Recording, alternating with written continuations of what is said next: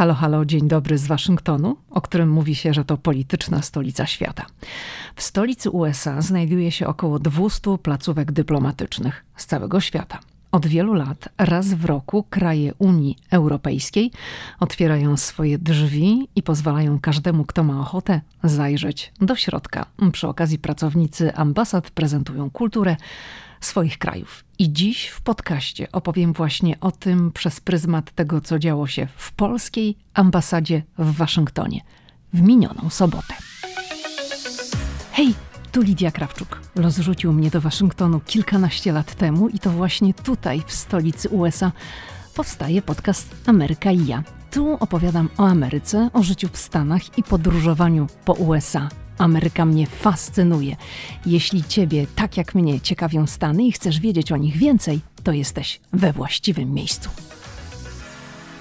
Uczestniczę w European Union Open House, dniach otwartych ambasad Unii Europejskiej w Waszyngtonie, od lat. Miałam okazję być na terenie wielu ambasad i muszę powiedzieć z tego mojego doświadczenia, że to, co przyciąga wszędzie i to bardzo przyciąga to jedzenie do stoisk z jedzeniem, jest naprawdę zawsze bardzo duża kolejka i wszędzie w każdej ambasadzie tak jest.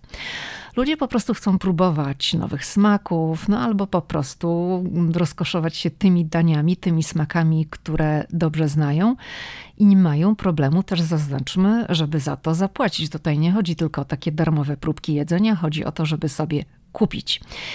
U Włochów sprzedaje się wspaniale pizza, sprzedaje się kawa, espresso, sprzedaje się gelato. U Francuzów znikają bagietki, desery, u Duńczyków kanapki z łososiem, sałatka ziemniaczana. U Słowaków to jest kiełbasa grillowana podawana razem z piwem. Austriacy serwują, znaczy serwują, to jest odpłatne, strudel z jabłkami i wszędzie, tak jak mówiłam, są kolejki. Polska ambasada w Waszyngtonie nie sprzedaje jedzenia w czasie dni otwartych. Ja pytałam dlaczego i usłyszałam, że po prostu nie zezwalają na to polskie przepisy, że na terenie placówki dyplomatycznej nie można prowadzić sprzedaży. U nas wszystko zawsze odbywa się na zasadzie poczęstunku, także najczęściej są pierogi. Tak też było ostatnio, w minioną sobotę. Tam można było po prostu skosztować pierogów z serem i z ziemniakami.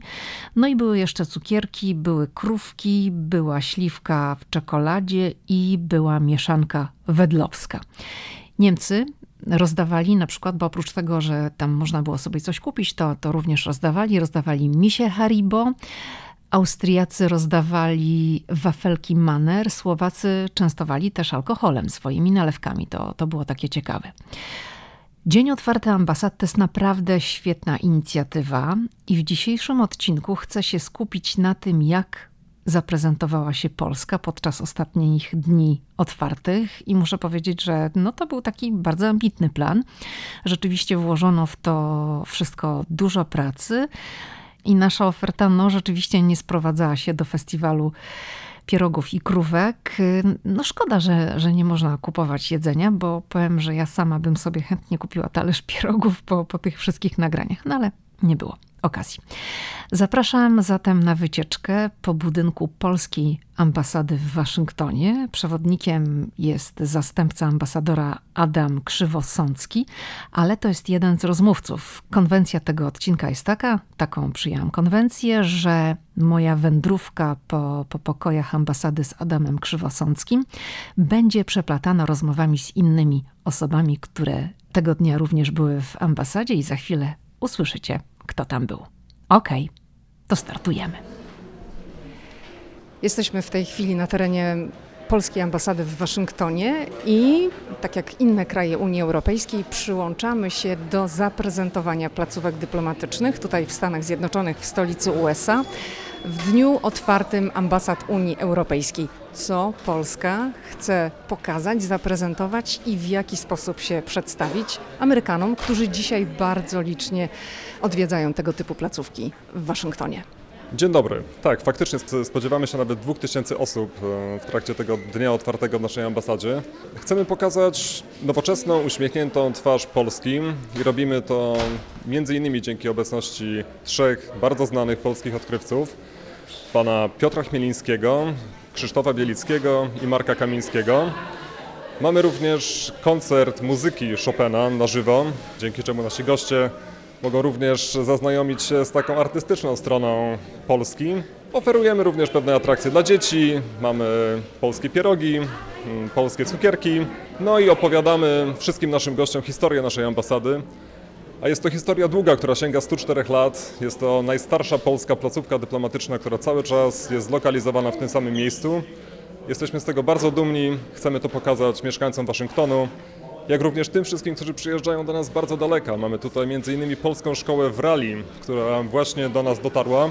Dzieci spędziły 6 godzin w autokarze po to, żeby odwiedzić polską ambasadę w ten wyjątkowy dzień.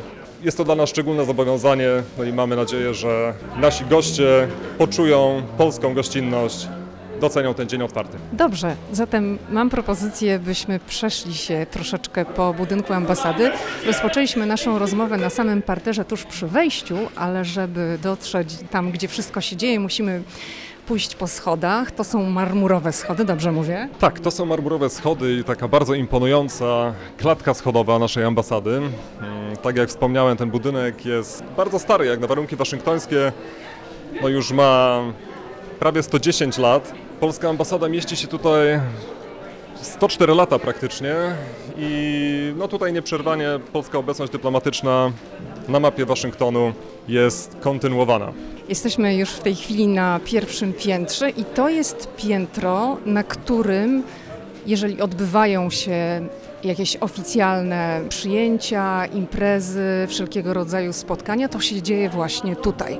Tak, to jest główne reprezentacyjne piętro naszej ambasady, czyli tutaj nie mieszczą się biura, tylko faktycznie sale reprezentacyjne, w których podejmujemy naszych gości, organizujemy lunche, kolacje z przedstawicielami amerykańskiej administracji, amerykańskiego kongresu, środowisk opiniotwórczych. No a w takie dni jak dzisiaj gościmy Polaków, Amerykanów polskiego pochodzenia, Amerykanów, no i wszystkich zainteresowanych Polską, polską kulturą i funkcjonowaniem polskiej ambasady w Waszyngtonie. Żeby gościć tutaj tyle osób i zainteresować e, Amerykanów e, Polską, naszą ofertą, tym, co chcemy pokazać, no to trzeba wymyślić, mieć jakiś pomysł. Czyli w tym roku stawiamy na podróżników? Tak, w tym roku stawiamy przede wszystkim na odkrywców. Chcemy pokazać e, Polskę z perspektywy tych niesamowitych dokonań polskich eksploratorów, czy to jeżeli chodzi o Arktykę, Antarktykę, czy też Himalaje, czy też rzeki Amazonii. Ta historia sięga no już kilkudziesięciu lat, w zasadzie tak jak widzimy tutaj na wystawie, nawet czasów przedwojennych, więc jesteśmy z tego bardzo dumni. Jest to historia, która w pewien symboliczny sposób również opowiada historię polskiej walki o wolność i tego naszego dążenia do, do wolności, do ponownego wybicia się na niepodległość, czy to po i wojnie światowej, czy też po drugiej, po, po zakończeniu komunizmu. Więc jesteśmy pewni, że jest to takie uniwersalne przesłanie, które zostanie docenione przez naszych gości. To może wejdźmy do tej sali, w której odbywa się spotkanie z odkrywcami, z podróżnikami. Tutaj mamy kajak. Rozumiem, że to jest kajak Piotra Chmielińskiego, którym przypłynął ten słynny kanion Kolka. Tutaj jest namiot, nie wiem czyj i no, bardzo dużo plansz, zdjęć, pamiątek. O, widzę również jest cały ubiór, w którym domyślam się Marek Kamiński zdobywał bieguny. Dokładnie. Tutaj mamy całą, cały zestaw takich artefaktów, które faktycznie były wykorzystywane w trakcie tych niesamowitych wypraw realizowanych przez polskich odkrywców, w tym nawet dwa kajaki. Jeden tutaj jest akurat zasłonięty przez tą dużą grupę Amerykanów, którzy właśnie się przysłuchują opowieściom pana Marka Kamińskiego o tym, jak zdobywał bieguny północny i południowy. Zapraszamy naszych gości do dotykania tych, tych przedmiotów, do kajaków można nawet wsiąść, dzieci robią sobie tutaj zdjęcia. No i tak jak widać, cieszy się to bardzo dużym zainteresowaniem i pokazuje Polskę z tej bardzo ciekawej strony. Ta sala, w której znajdujemy się w tej chwili na co dzień, służy jako sala do czego? Ta sala nazywa się salą lustrzaną. Tak jak tutaj widać, ściany są pokryte bardzo wieloma lustrami. Na co dzień znajduje się tutaj duży stół, przy którym organizujemy właśnie te wspomniane lunche, kolacje z przedstawicielami amerykańskiej administracji, czy też środowisk opiniotwórczych, czy też legislatywy. No i na co dzień też wykorzystujemy oczywiście tą salę na potrzeby pracy naszej ambasady. Tutaj odbywają się cotygodniowe narady naszego zespołu, w trakcie których omawiamy najważniejsze tematy z aktualnej agendy e, naszych stosunków dwustronnych ze Stanami Zjednoczonymi, jak również ważne rzeczy z perspektywy funkcjonowania placówki. Jest to jedna właśnie z tych kilku sal reprezentacyjnych, które są zlokalizowane na tym piętrze. I tutaj się zatrzymajmy. W pokoju lustrzanym, jak słyszeliśmy, odbywały się spotkania z naszymi zdobywcami, podróżnikami, eksplorerami i miałam okazję porozmawiać przez chwilę z każdym z nich. Piotr Chmieliński jako pierwszy przepłynął kajakiem i pontonem całą Amazonkę od źródeł do ujścia, trafiając do Księgi Rekordów Guinnessa. Podróżnik, pasjonat, zdobywca licznych nagród, autor książek i publikacji w amerykańskiej edycji National Geographic, ale też inżynier i specjalista w dziedzinie ochrony środowiska, zajmujący się szacowaniem skażeń chemicznych i mikrobiologicznych w powietrzu, wodzie i glebie. Dlaczego o tym mówię? Dlatego, że Piotr Chmieliński był gościem mojego podcastu. To był odcinek numer 108, w którym opowiadał o tym, jak po zamachach z 11 września 2001 roku wykonywał badania poziomu skażenia na terenach po World Trade Center w Nowym Jorku. Do tego odcinka możecie wrócić, to jest odcinek 108. Posłuchajmy teraz, co powiedział mi do mikrofonu w polskiej ambasadzie. Piotrze, dzisiaj jesteś tutaj w polskiej ambasadzie w Waszyngtonie, żeby opowiadać o swoich wyprawach, o swoich przygodach i no, być też inspiracją dla osób, które tutaj przychodzą. O co pytają? Przede wszystkim, jak myśmy to zrobili? Trudno w ciągu 10-15 minut opowiedzieć o tym, co się działo przez ostatnie 30 lat, albo przez ten okres 7-10 lat, gdzie organizowaliśmy czy robiliśmy wyprawy, czyli główną, główną wyprawą, którą się możemy pochwalić, to była wyprawa Cano Andes od roku 1979 do 1982. Jedna z najdłuższych wypraw tego typu na świecie, jak dotąd. I głównym osiągnięciem było przepłynięcie kanionu Kolka wtedy. A samo przepłynięcie jest fajne, ale jeżeli nic się nie pozostawi po tym, to nikt o tym nie wie. Publikacja w National Geographicu, która ukazała się e, w nakładzie prawie 14 milionów kopii w tym czasie, to było coś, co otworzyło nie tylko Kolkę i Dolinę Kolki na świat, ale tak wypromowało nas i naszą grupę w świecie. Drugą wyprawą, którą się mogę pochwalić, to jest przepłynięcie Amazonki po raz pierwszy i to chcę przekazywać na takich spotkaniach jak tutaj, że jeżeli się bardzo marzy, jeżeli się bardzo chce, to w większości się może udać, czyli warto próbować i taki przekaz próbuję zrobić na takich właśnie spotkaniach jak dzisiaj, gdzie jest trochę młodych ludzi. Jeżeli zapytam na spotkaniu, ile jest osób, którzy pływali w kajaku, najczęściej jedna trzecia czy połowa osób podnosi ręce. Wtedy jest bardzo dobry kontakt, bo jeżeli ktoś siedział w kajaku raz czy dwa, to może w jakiś sposób zrozumieć, że no, przepłynięcie tych wielu rzek z kolką, amazonką to jednak nie było takie łatwe, a z drugiej strony, co chcę podkreślić, że myśmy nabrali na tyle doświadczenia w ciągu tych lat pływania, że e, no, mieliśmy szczęście, że wszyscy wrócili, nikt nie został tam. Jeszcze jedno, co chciałem podkreślić, zawsze podkreślam, że to nie jest indywidualne. Piotr Chmieliński osiągnął coś tam. Bez grupowej współpracy, czy to na Kolce, czy to na Andes, czy Amazonce, nie moglibyśmy, nie mógłbym tego osiągnąć i tutaj jest podziękowanie dla całej grupy, czy grup, które w tym uczestniczyły. Piotrze, chciałem Cię zapytać, czy masz taką refleksję, jak tutaj jesteś, że tak naprawdę ta wyprawa, ta najsłynniejsza do kanionu Kolka, zaprowadziła Cię w jakiś sposób do Stanów, bo życie się tak potoczyło, że osiadłeś w Stanach Zjednoczonych. No, sytuacja się skomplikowała po tym, jak w 79 roku ogłoszono, myśmy wyjechali w 81 roku, w momencie, kiedy myśmy mieli wracać do Polski, ogłoszono stan wojenny w Polsce i nie mogliśmy wrócić. Czyli w jakiś sposób no, byliśmy na zewnątrz Polski, nie mieliśmy możliwości powrotu, ponieważ podjęliśmy akcje polityczne przeciwko temu, co się stało. Czyli jedyną alternatywą było pozostać, przeczekać, ale ponieważ czekanie było bardzo długie, no to cała grupa z tej Kanoandes, grupy, która była na kolce, została albo mieszka w Kanadzie, albo w Stanach Zjednoczonych i życie nam się poukładało dość pozytywnie. Z drugiej strony nie czekaliśmy na to, żeby wyjechać z Polski. Ja przynajmniej prywatnie chciałem wrócić, bo była rodzina i były wszystkie jak gdyby plany.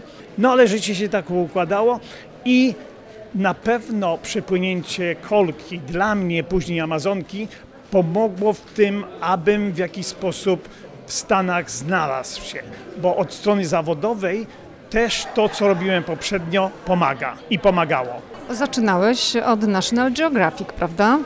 Zaczynałem od malowania domów, od y, sprzątania mieszkań, od tego, co w większości uciekinierzy robią w Stanach Zjednoczonych, zwłaszcza w tamtym czasie.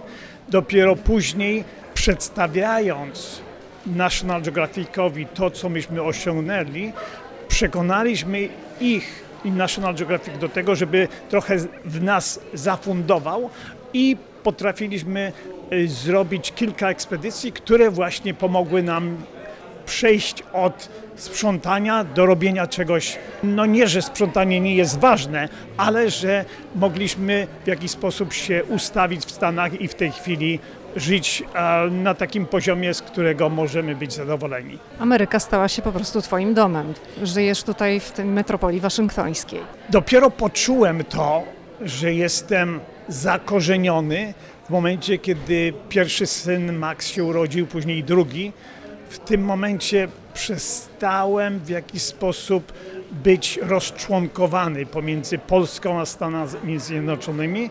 Tutaj korzenie jak gdyby zapuściłem i oczywiście w ostatnich latach 3-4 razy w roku wracam do Polski.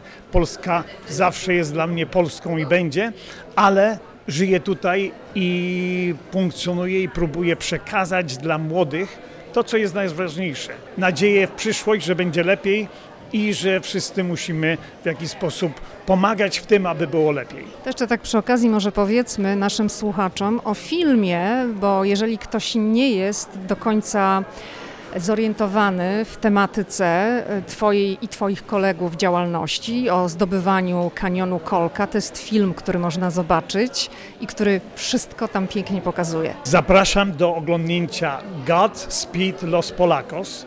Godspeed Los Polacos na wielu platformach internetowych można znaleźć.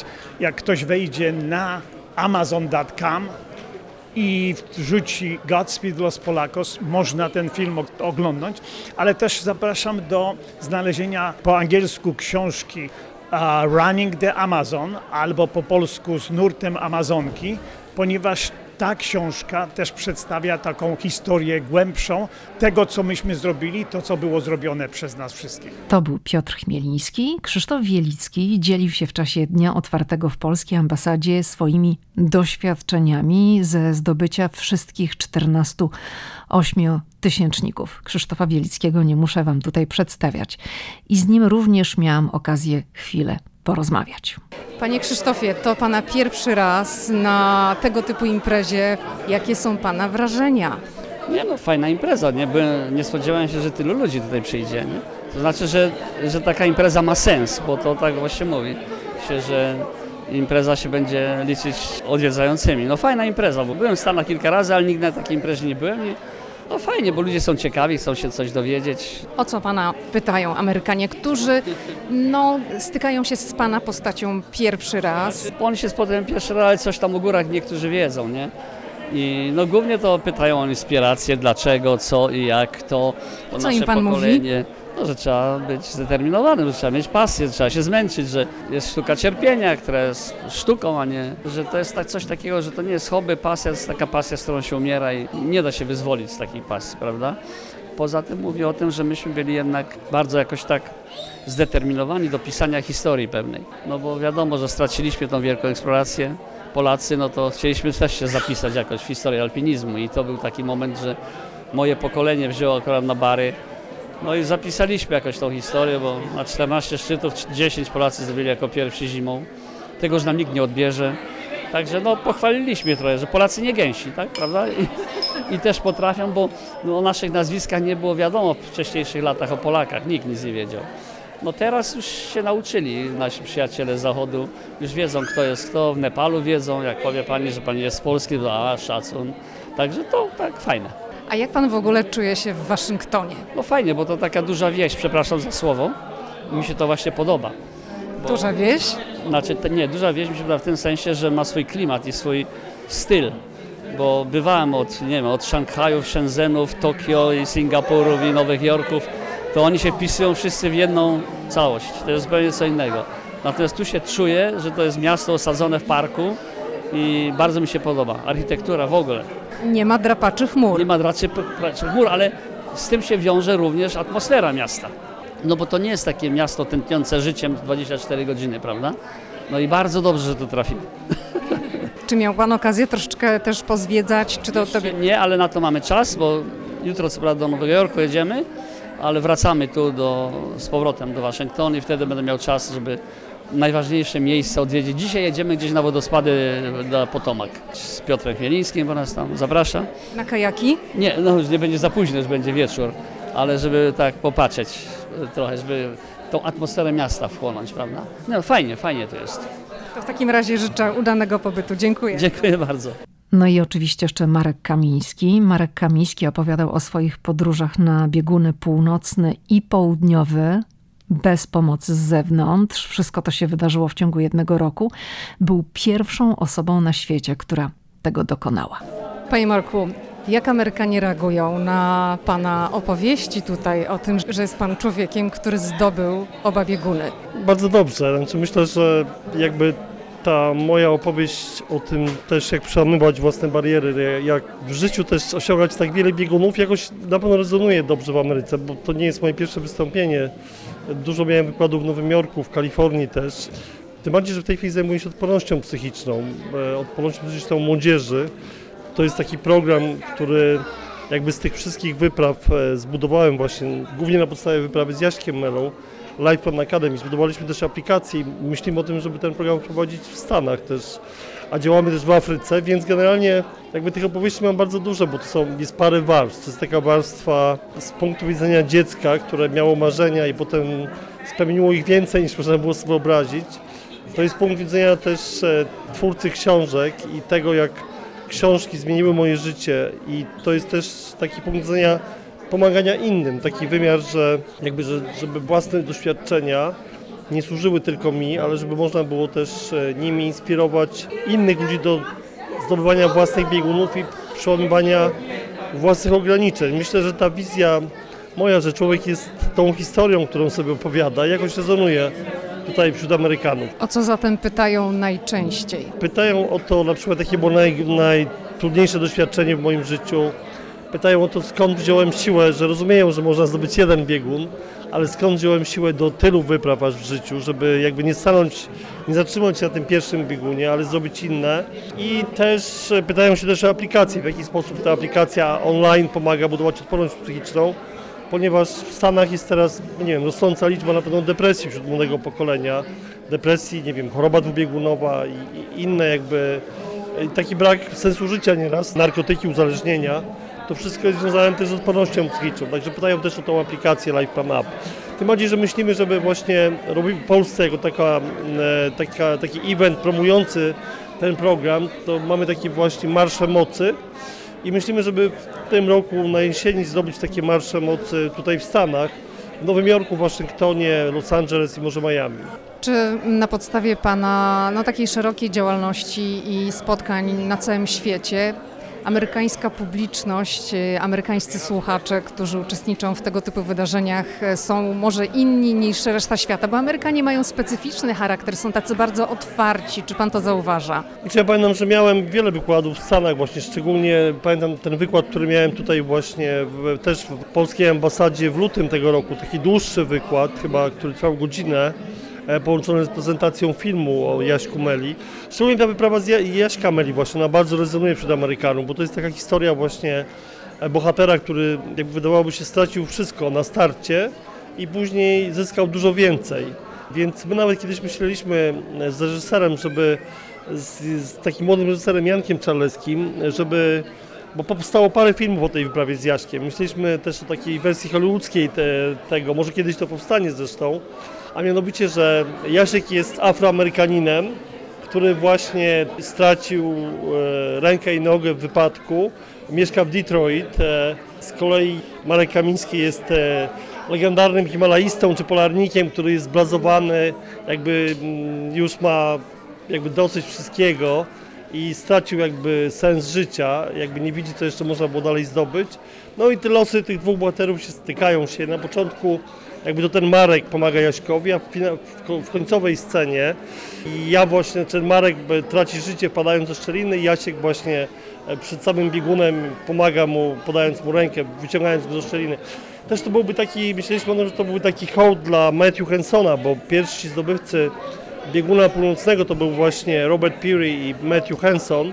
Matthew Henson był afroamerykaninem, ale właśnie ponieważ był afroamerykaninem, to został zapomniany przez historię.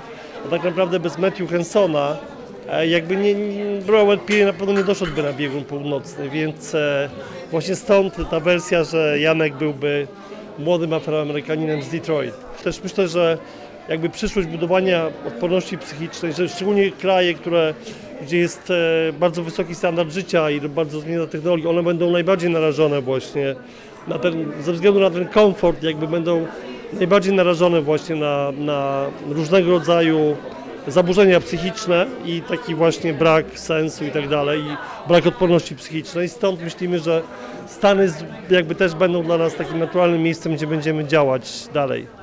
Panie Marku, czy pan potrafi usiedzieć na miejscu? Ponieważ z jednej strony mówi pan o filmie, o Hollywood, o takich projektach, aplikacja, kolejne programy. Nie, nie, pozorom to właśnie ja wszystko tworzę jakby w spokoju własnego domu.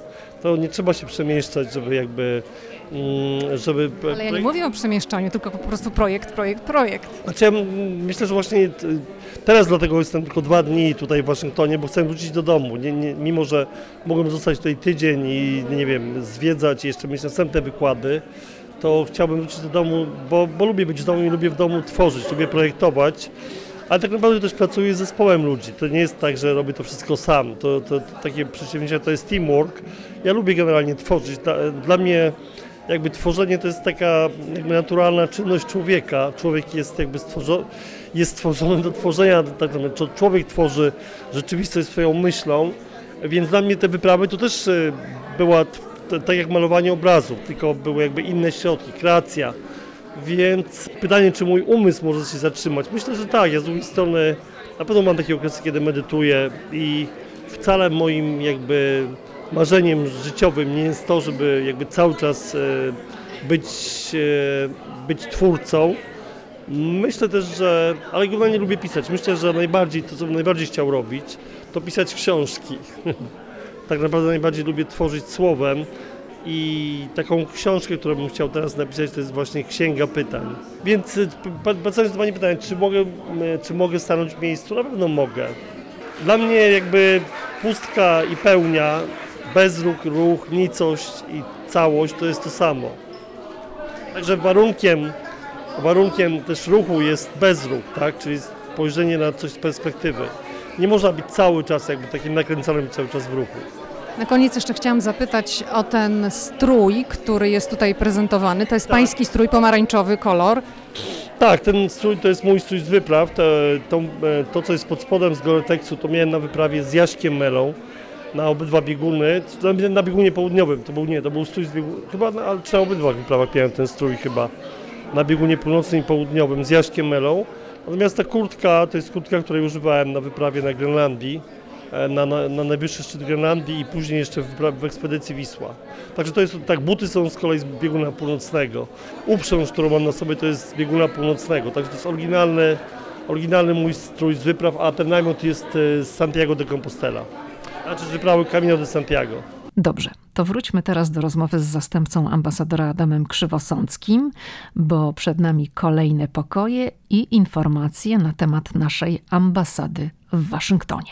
Tutaj jest sala, w której mamy przykłady polskiego malarstwa. Może przejdźmy tam troszeczkę dalej.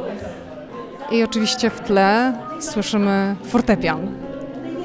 Tak, w tle słyszymy fortepian, który ma bardzo unikatową historię, ponieważ należał do Ignacego Jana Paderewskiego, który podarował go naszej ambasadzie w latach 40. Był to jeden z fortepianów, który był wykorzystywany przez e, tego wielkiego pianistę w trakcie jego tras koncertowych tutaj w Stanach Zjednoczonych. No a dziś jest wykorzystywany przez pianistę, który odgrywa najbardziej znane utwory Fryderyka Chopina po to, żeby przybliżyć z kolei tą bardziej artystyczną stronę polskiej kultury i historii. Muszę panu powiedzieć, że byłam wcześniej troszeczkę i przyglądałam się pianiście i to, co mnie uderzyło, to jest taki znak współczesnych czasów, bo pianista korzysta z nut, ale te nuty są wyświetlane na iPadzie. Tak, faktycznie jest to bardzo, bardzo ciekawe. W tym momencie dopiero zwróciłem na to uwagę. Sam kiedyś grałem na pianinie, moja córka obecnie gra, uczy się. Szczerze mówiąc, widzę to pierwszy raz, no ale jest to faktycznie znak czasu i cieszę się, że do naszej ambasady również tego rodzaju nowoczesność właśnie w postaci tych nut wyświetlonych na pewnego rodzaju iPadzie, nawet nie jestem pewien, czy to jest iPad, też tutaj zawitała. Dobrze, to może jeszcze też powiedzmy o tej sali. Czy to jest sala błękitna? Tak, ta sala ma przynajmniej dwie nieformalne nazwy. Jedna z nich to właśnie sala błękitna. Nazywamy ją też salą niebieską. Wynika to z tego, że te ściany po prostu są pomalowane na kolor niebieski, również duża część umeblowania ma podobną tonację. Jest to największa i chyba najbardziej reprezentacyjna sala w naszej ambasadzie z bardzo bogatą sztukaterią, wieloma dziełami sztuki, z których między innymi jedno to dzieło Malczewskiego, Szermierz, mamy tutaj również płótno Pałata, Polowanie, no i kilka innych obrazów, o których opowiadamy również naszym amerykańskim partnerom w trakcie spotkań w ambasadzie, które przedstawiają różne fragmenty polskiej historii, z których wiele, tak jak na przykład zlokalizowany tuż za moimi plecami obraz Tadeusza, Tadeusza Kościuszki, no ma też ten element polsko-amerykański, który dla nas jest bardzo istotny. Po drugiej stronie w pokoju mój ulubiony, mój ulubiony obraz e, jest to tak naprawdę kopia obrazu Jana Matejki, Stańczyk, przedstawiający faktycznie błazna królewskiego, który dowiaduje się o upadku Smoleńska. E, na tym, na tym stole, stoliku, który jest lokalizowany obok Stanczyka, znajduje się dokument, prawdopodobnie list który właśnie, z którego Stanczyk dowiedział się o tym, że Smoleńsk wpadł w ręce rosyjskie. Natomiast za plecami Stanczyka widać salę balową, na której trwa w najlepsze impreza i mm, jakie, jakiegoś rodzaju wydarzenie, celebracja. Jak widać, dworzanie nie przejęli się tą informacją tak, jak zrobił to Stańczyk.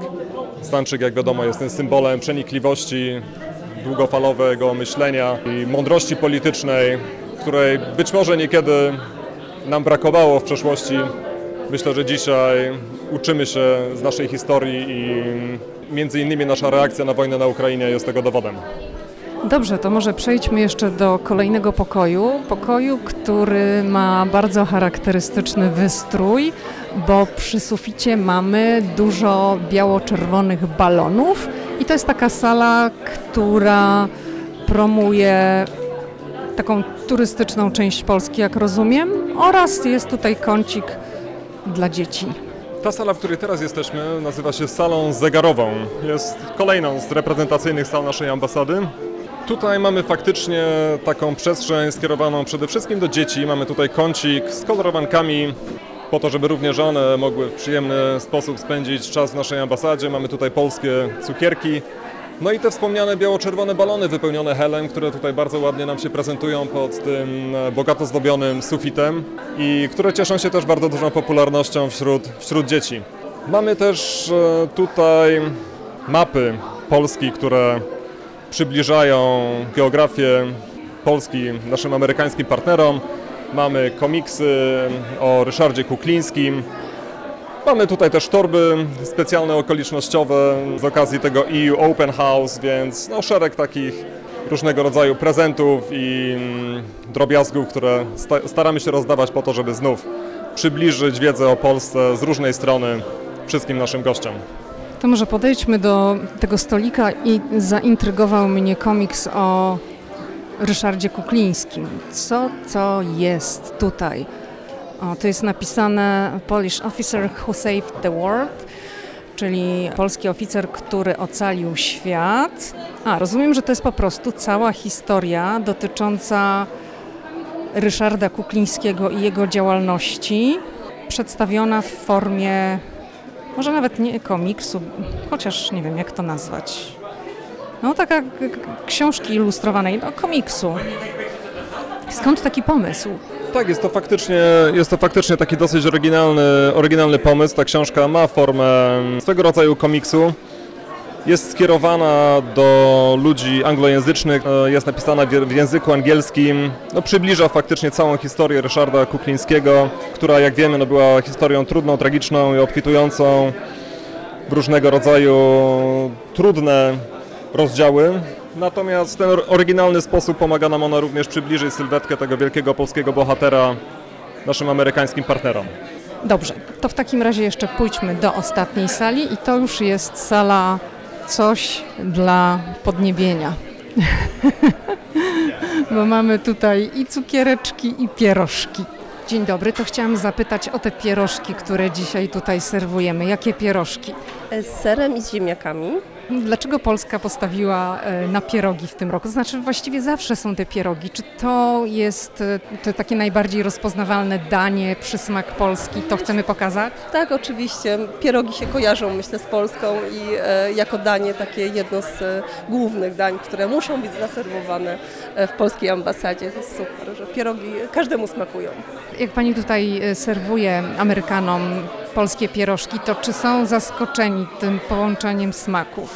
Tak i wszyscy naprawdę chwalą. E, jest to niespo, niespotykany dla nich smak, co nas dziwi, bo dla nas to jest zupełnie normalne, ale bardzo, bardzo smakują i e, super, zawsze są zadowoleni, jak, jak jedzą nasze pierogi. Maciej Jamrus, drugi sekretarz w ambasadzie RP w Waszyngtonie. To jesteśmy przy takim stoliku, gdzie mamy cukiereczki, mieszanka wedlowska, tak? Tak, co roku staramy się sprowadzić e, tradycyjne polskie słodycze, żeby pokazać naszym gościom e, polskie smaki. I w tym roku największą popularnością cieszyły się wafle. Mieliśmy wafle czekoladowe i kokosowe. A nie ma już? Już zniknęły, tak. Natomiast teraz mamy śliwki w czekoladzie i krówki, które też cieszą się bardzo dużą popularnością wśród e, naszych gości i mieszankę wedlowską tak żeby promować polskie marki i też dzielić się z naszymi gośćmi polskimi smakami. Ja powiedziałabym tak, że krówki na pewno Amerykanom smakują, ponieważ są bardzo słodkie. W Ameryce jest wszystko o wiele bardziej słodkie niż w Polsce, ale co z mieszanką wedlowską, ponieważ no może nie mówię, że ona nie jest słodka, ale ona nie jest tak słodka po amerykańsku. Możliwe, ale nasi goście nie narzekają i bardzo się cieszą, że mogą też inne smaki spróbować. To pan tutaj jest przy tym stoliku ze słodyczami, to ile pan dzisiaj zjadł krówek i ile mieszanki wedlowskiej? Nie, no ja staram się stawiać wszystko dla gości jednak, a też dbać o to, żeby nie przytyć po takim dniu. Czy goście pytają o te słodycze? Tak, pytają jakie są smaki. Tutaj największe e, zainteresowanie budzą śliwki w czekoladzie, bo myślę, że to dla Amerykanów jest coś nowego. Właśnie, śliwka tutaj raczej powiedziałabym kojarzy się z takim, śliwka suszona nawet bardziej, kojarzy się z takim produktem, który pomaga rozwiązywać pewne problemy, nazwijmy to e, gastryczne. Tak jest, tak jest, więc myślę, że tym bardziej są zaskoczeni, że że śliwki można e, w taki sposób oferować. A nie pytają, czy nie pogoni mnie do toalety od razu? Dotychczas nie pytali. No tutaj muszę uzupełnić, że Amerykanom suszona śliwka kojarzy się z czymś, co się bierze no, gdy ma się no, problemy w toalecie, tak? Dlatego jak na przykład częstuje kogoś pierwszy raz śliwką w czekoladzie, to zazwyczaj jest bardzo zdziwiony, jest zaskoczony, a potem jak już skosztuje i nie zdarzyło mi się nigdy, żeby komuś nie smakowało, to zaraz pyta, a masz więcej? Także no, śliwka naprawdę e, Amerykanom smakuje i tam na miejscu poprosiłam też parę Amerykanów, którzy przyszli zwiedzać budynek polskiej ambasady w Waszyngtonie, żeby skosztowali mieszanki wedlowskiej i spróbowali też wymówić mieszanka wedlowska. No to posłuchajmy. Okay, of course. So what do you have? Uh, how do I pronounce this? Kokosek. Kokoski. Kokosek. Kokose. Yeah, so it's with coconut, it's chocolate. Please try it and let me know how do you like it. Is it sweet enough? I like anything coconut, so that's already a given. And uh. to be honest, No. It's hold on one second. It's the richness for me. I love it. It's really good. what do you think? I like the chocolate how, how it covers the coconut a little bit, but then you could get the real bulk of the coconut in the middle. So It's like a really rich flavor to it. I love it. I want another one. go ahead, finish your first one. Are you willing to try to pronounce mieszanka wedlowska? Mm. Hold on, one more time. Mieszanka wedlowska. Mieszanka Velushka. Not bad. Mishanka Blablaska. Okay, thank you guys. Get more. Yes, please. Okay, thank you. Give me more, Trey. Jak słyszeliśmy, bardzo tej parze smakowało. Chcieli więcej i no i nie bali się spróbować wymówić mieszanka wedlowska. Okej, to wracamy do rozmowy z Adamem Krzywosąckim, zastępcą polskiego ambasadora w Waszyngtonie. To jeszcze tylko na koniec chciałabym, żebyśmy powiedzieli o tych dwóch salach, które są połączone, czyli sali, w której znajduje się komiks poświęcony Ryszardowi Kuklińskiemu, ta sala z balonami biało-czerwonymi i ta druga sala, gdzie mamy tutaj polskie przekąski i polskie słodycze. One są ze sobą połączone takimi rozsuwanymi drzwiami, ciekawe sufity, dużo sztukaterii, wysokie okna. Czemu służą te sale na co dzień? Te sale są również wykorzystywane do różnego rodzaju spotkań, które odbywają się tutaj w ambasadzie. E, Głównie jeżeli chodzi o spotkania z partnerami zewnętrznymi. Znów to będzie administracja, przedstawiciele Kapitolu, czy też waszyngtońskich think tanków, czy też na przykład tak jak miało to miejsce raptem parę tygodni temu w trakcie spotkania premiera Morawieckiego z ukraińskim odpowiednikiem. Te sale są też wykorzystywane właśnie przy okazji wizyt różnego rodzaju i różnego szczebla delegacji polskich tutaj w Waszyngtonie, jak wiadomo tych wizyt jest, jest bardzo dużo. Tak jak wspomniałem, ta sala z biało-czerwonymi balonami jest nazywana salą zegarową. Mamy tam taki stary, zabytkowy, bardzo piękny zegar francuskiej roboty. Natomiast ta sala, w której teraz się znajdujemy, nazywa się salą fontannową, ponieważ mamy tutaj fontannę, która Nieczynna jest. ale można ją uruchomić. Ona jest cały czas sprawna, z różnych, z różnych powodów akurat nie mogliśmy jej uruchomić e, dzisiaj na to wydarzenie, również trochę Zepsuła się? bezpieczeństwa.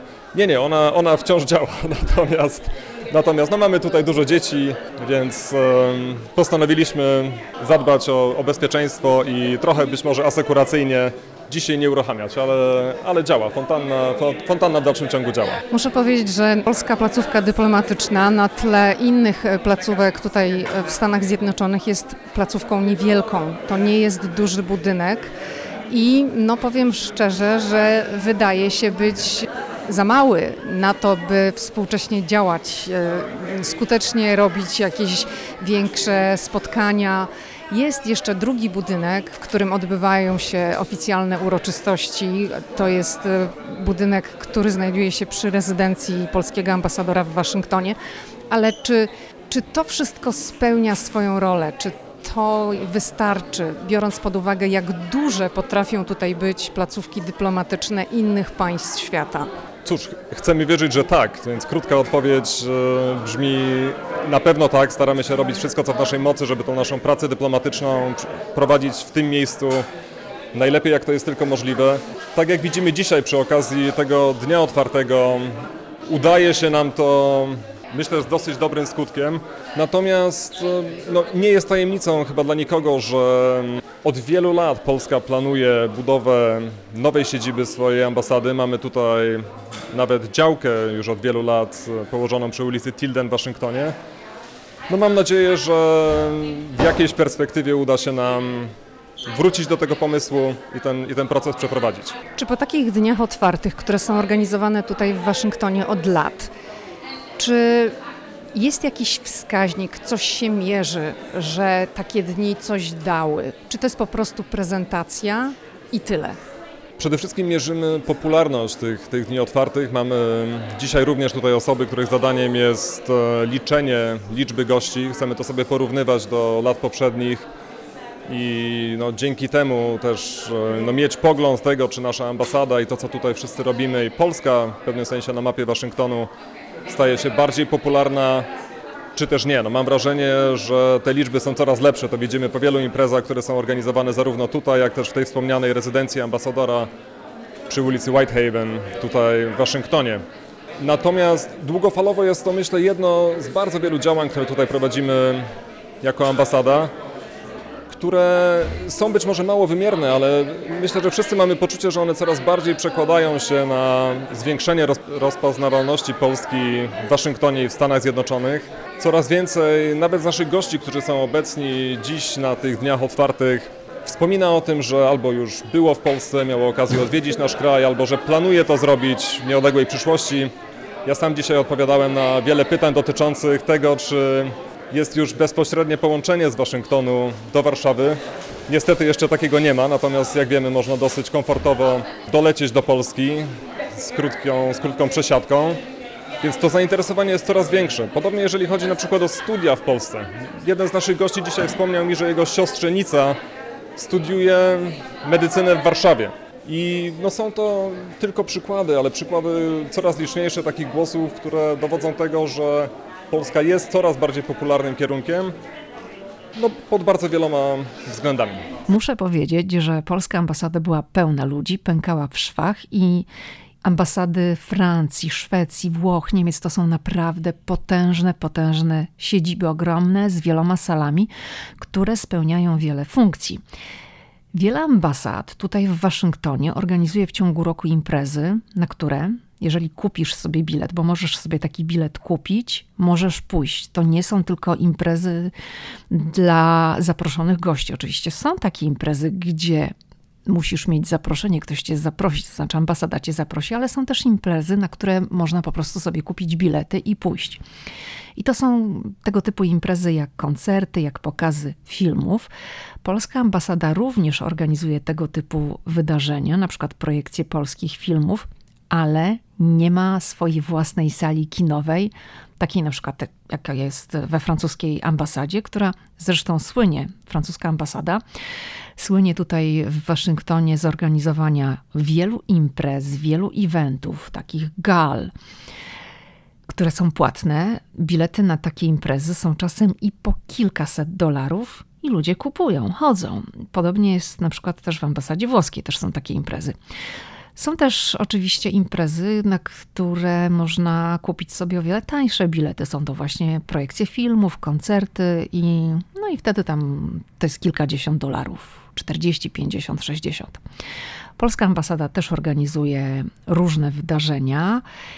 Jedynym takim miejscem, jest sala, która została dobudowana do rezydencji polskiego ambasadora w DC, czyli to jest dom, w którym ambasador mieszka. To nie jest ambasada, to jest dom ambasadora i do tego domu jest dobudowana taka sala.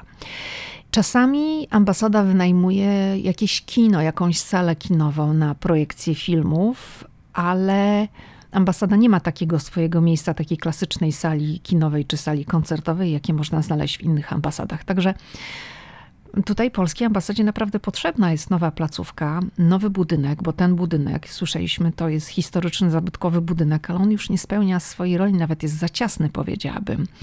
Także no myślę, że w końcu należałoby podjąć tę decyzję, żeby taki budynek na rzecz polskiej ambasady powstał. Dobrze, to wracamy już tutaj do nagrania i do tego, co działo się w budynku polskiej ambasady. Na miejscu podeszła do mnie dziewczyna. Okazało się, że to Zuzia i no Zuzia, właśnie pozdrawiam cię serdecznie, bo Zuzia no, podeszła dlatego, że słucha mojego podcastu i po prostu przyszła powiedzieć hej. Teraz aktualnie jestem e, oper w Waszyngtonie, ale zanim przyjechałam już słuchałam e, pani podcastu i zbierałam sobie informacje dowiadywałam się różnych rzeczy i to niesamowite, że, że mogą Panią tutaj spotkać. To powiedz, dlaczego wybrałaś się właśnie na ten open house? Dlaczego wybrałaś też polską ambasadę, żeby zobaczyć, jak wygląda, skoro są też inne? Jestem tutaj razem z moją koleżanką, która jest Amerykanką i chciałam jej właśnie pokazać e, moją kulturę i mój kraj, e, żeby może kiedyś mogła też przyjechać i odwiedzić Polskę. Jesteśmy właśnie z koleżanką Zuzi. What's your name? Uh, Claire. Claire, so how do you like it? How do you like this uh, Polish embassy, the building, and everything you can learn about Poland? Yeah, it's so nice. I like how um, pretty it is, but everything is like very classic. Like there's like crystals and then like the colors. Yeah, and the paintings and yeah, yeah. Have you tried Polish pierogi and Polish uh, candy? Yeah, no, they were so good. Are you just polite or nice? Or, or no, no, no, no, no, they were really good. Yeah, yeah, no. I like don't eat uh, pierogies a lot, but they were very good. And then the candy, I had like the caramel one. Krówka. Kufka. okay, it was so good. It just like melted in my mouth. Yeah, so I want more. Odwiedziliśmy Hiszpanię. Jeszcze mamy w- zamiar odwiedzić Włochy. No i był to świetny wybór, ponieważ włoska ambasada jest naprawdę imponująca. Mi się tam bardzo podobało. Robi na mnie wrażenie budynek, robią na mnie wrażenie te wszystkie sale, które są dostępne i też jest tam sala kinowa i taka kafeteria z espresso. Można sobie tam kupić różne ciasteczka i tak dalej. Także no naprawdę świetne miejsce na do robienia dyplomacji, do robienia różnych imprez, eventów, wydarzeń. Chcę powiedzieć na koniec, że jeśli będziecie planować wycieczkę do Waszyngtonu w maju, to sprawdzajcie kalendarz, szukajcie hasła DC European Union Open House. Data tej imprezy jest ruchoma, także nie powiem Wam, kiedy ona się odbywa. No po prostu gdzieś tam z wyprzedzeniem iluś tygodniowym ta data jest podawana, ale jeżeli będziecie akurat w tym okresie w Waszyngtonie, to może być również dla Was taka dodatkowa atrakcja, że spędzicie sobotę, bo to zawsze odbywa się w sobotę, przemieszczając się z jednej ambasady do drugiej i zobaczycie, co dzieje się za tymi drzwiami, które zwykle są zamknięte, do których nie można wejść, jeżeli nie ma się umówionej wizyty w jakimś konkretnym celu. To wszystko na dziś. Do usłyszenia w kolejny wtorek.